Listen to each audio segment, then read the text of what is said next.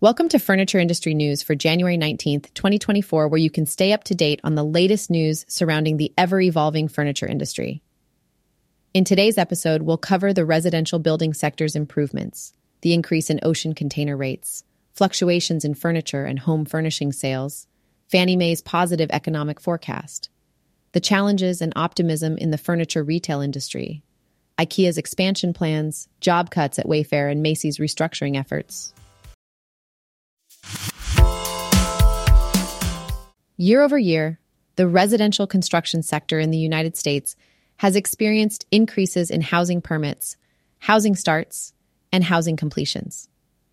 This growth indicates a positive trend in the industry, which is expected to continue as interest rates decrease in the coming months.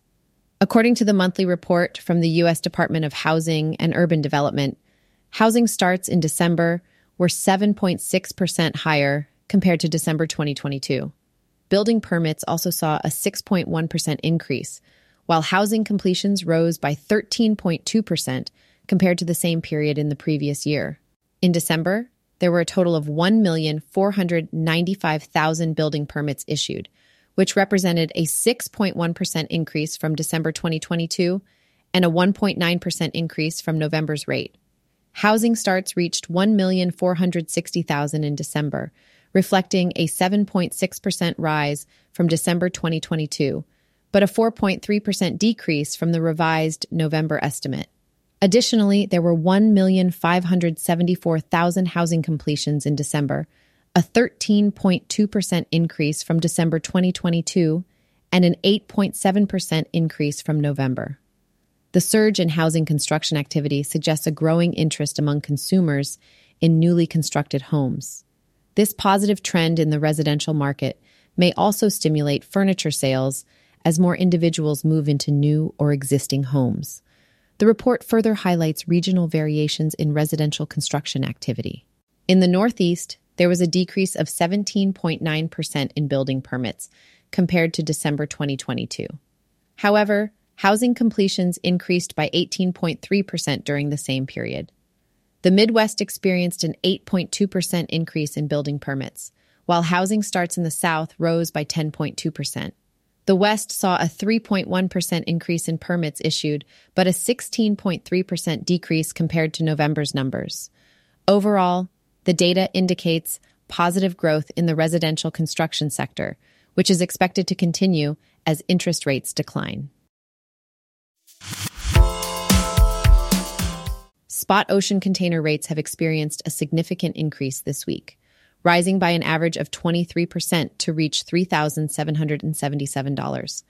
This rise in rates can be attributed to the ongoing conflict in the Red Sea. The current rates are now 82% higher compared to the same week last year, according to Drewry's shipping tracker.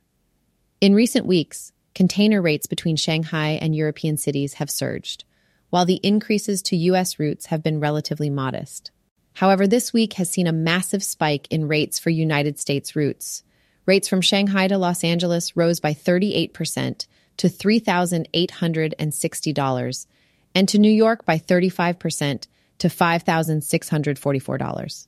These current average rates are the highest since October 2022 and are 166% higher than pre pandemic rates in 2019, which were at $1,420.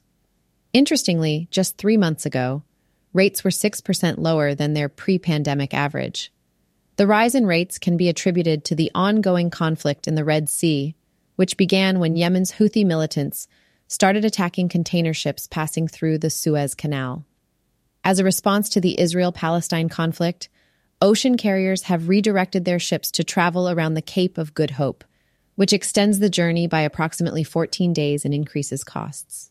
Additionally, the situation has been compounded by a drought in the Panama Canal, prompting carriers to switch their freight to the Suez, only to face further diversions. This increase in container rates has had an impact on furniture importers on both United States coasts. Some are experiencing minor delays, while others have opted for major redirects. According to the U.S. Department of Commerce's advanced monthly estimates, furniture and home furnishing sales in December fell by nearly five points compared to the previous year. Adjusted sales for the month amounted to $10.783 billion, a decrease of 4.7% from December 2022's $11.313 billion. Additionally, December 2023's sales were down 1% in comparison to November 2023's adjusted sales of $10.897 billion. For the entire year, furniture and home furnishing stores reported an estimated $133.597 billion in sales reflecting a 5.4% decrease from 2022's figures. In terms of overall retail and food services, December sales reached an adjusted value of $709.89 billion, marking a 5.6% increase from December 2022's $672.336 billion. Additionally, when comparing to November 2023's $705.981 billion in sales, there was a 0.6% rise. Looking at other categories, gas stations experienced a more significant decline in December with a 6.6% decrease, while building material, garden equipment, and supplies dealers were off the pace by 2.3%. On the other hand, food services and drinking places saw an 11.1% increase year over year. Health and personal care stores, electronics and appliance stores, and motor vehicle and parts dealers reported growth of 10.7% and 10.3%, respectively, compared to December 2022. Fannie Mae has revised its economic outlook, shifting away from a prediction of a modest recession to a forecast of positive but below trend growth for this year. Their recent report highlights encouraging news regarding mortgage rates, with Fannie Mae's Economic and Strategic Research Group anticipating rates to drop below 6% by the end of the year. This reduction in rates is expected to stimulate the existing home sales market. The ESR Group foresees a significant increase in annualized existing home sales, projecting 4.5 million units in Q4 compared to 3.8 million in the same quarter of 2023. However, the report acknowledges that a complete recovery to pre pandemic rates is still some distance away due to the persisting issues of supply shortage and affordability. On the positive side, the forecast predicts a rise in new single family homes, surpassing 2023 levels in terms of new home starts and sales.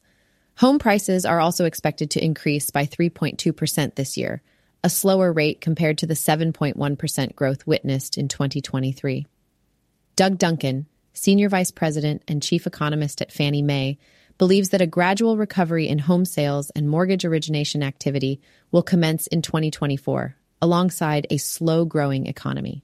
The expectation is that mortgage rates will dip below 6% by the end of the year, while home builders will continue to contribute to the new housing supply. Although the revised forecast indicates a more positive economic backdrop, it still acknowledges the presence of uncertainties and downside risks. Consequently, the potential for a recession remains, albeit to a lesser extent. In summary, Fannie Mae's outlook for 2024 demonstrates a shift from a predicted recession to a forecast of positive growth. Factors such as lower mortgage rates and an increase in new single family homes contribute to this revised perspective. However, risks and uncertainties persist, suggesting caution in completely ruling out the possibility of a recession. As we enter into 2024, it is safe to say that 2023 was not a year that many furniture retailers will remember fondly. After experiencing a surge in sales following the COVID 19 pandemic, the momentum gradually slowed down, and retailers found themselves having to rely on different messaging and techniques than they had since 2019. Additionally, high interest rates resulted in a decrease in housing starts, meaning fewer new homeowners were in the market for furniture. Despite these challenges, many retailers were able to exceed pre pandemic sales levels, albeit with some disappointment when comparing to previous profitable years.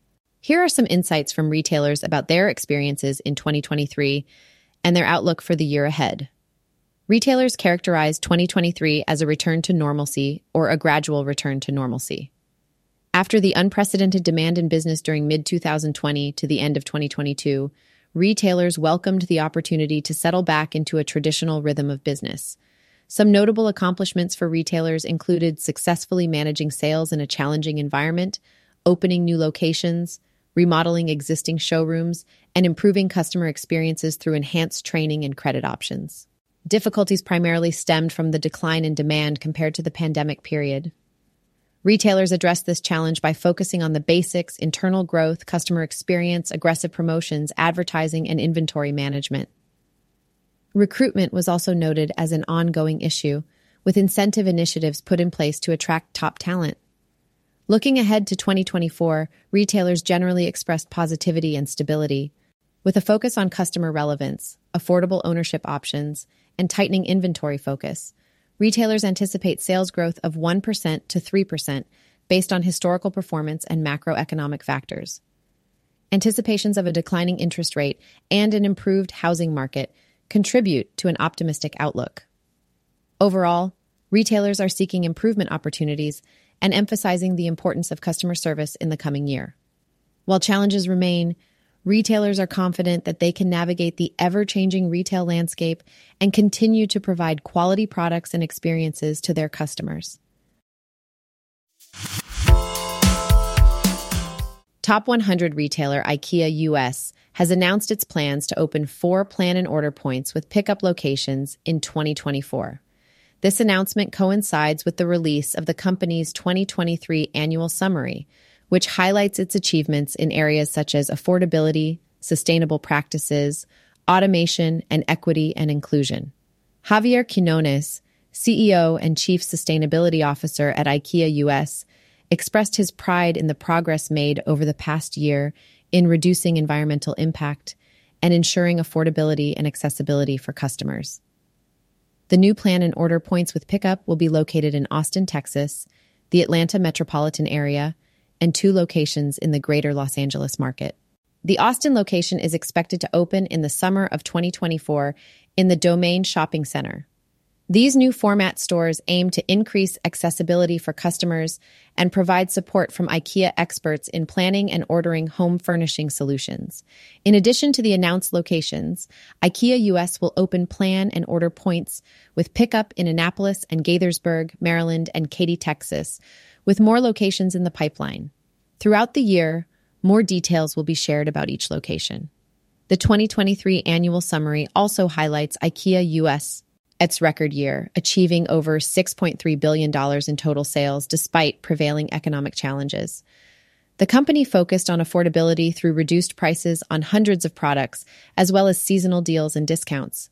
It made strides towards its goal of becoming climate positive by 2030, launched new services like As is Online, and expanded the buyback and resell service, and advocated for legislation aligned with its values and mission.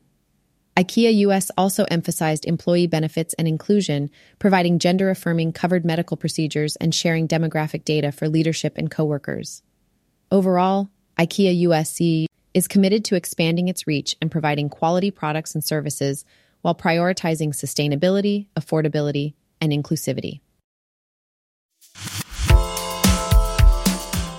Wayfair, the online home retailer, has announced that it will be reducing its workforce by 1,650 employees, representing 13% of its global workforce and 19% of its corporate team.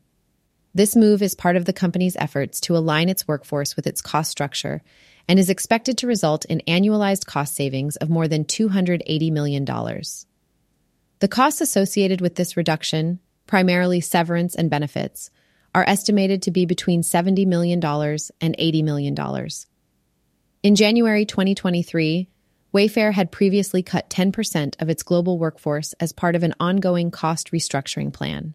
CEO Niraj Shah addressed the employees, stating that those in North America would be notified via email about the impact on their roles, while workers in Europe had already been contacted.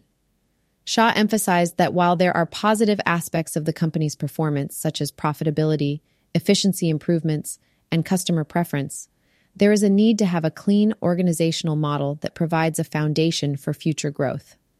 Wayfair acknowledges that it had excessively hired during a robust economic period and deviated from its core principles. Moving forward, Wayfair aims to focus on high value activities and follow a few key principles. These include eliminating secondary or tertiary work efforts, determining appropriate levels of seniority and management span, reducing excess senior management, and right sizing the ratio of engineering partner functions teams to engineers. Shah remains encouraged by the company's share gains, despite challenging revenue growth due to persistent category weakness. Wayfair will provide its full earnings result for the quarter and year ended December 31st, 2023, during its February earnings call. The company operates under several brand names, including Wayfair, Joss and Main, All Modern, Birch Lane, Perigold, and Wayfair Professional. Macy's Incorporated is implementing a restructuring plan that includes reducing management layers and laying off 3.5% of its workforce, which will take effect on January 26th. The cuts will involve approximately 13% of the corporate staff, with a total of 2,350 positions being eliminated. The decision aims to enhance the company's store experience and improve online shopping by increasing the number of visual display managers and upgrading websites. In addition to layoffs, Macy's plans to close five mall stores and sell the properties of two furniture stores that are being relocated. The affected mall stores are situated at Ballston Quarter in Arlington, Bay Fair Center in San Leandro, Kukui Grove Center in Lihue, Simi Valley Town Center in Simi Valley, and Governor's Square in Tallahassee. The furniture store locations remain undisclosed. The company's outgoing CEO, Jeff Gennette, and CEO elect, Tony Spring, addressed the changes in a memo to employees highlighting the need to meet customer expectations and generate consistent growth. Macy's has faced significant challenges with a decline in net sales of 7.4% and decreases in operating income and net income during the first nine months of the current fiscal year.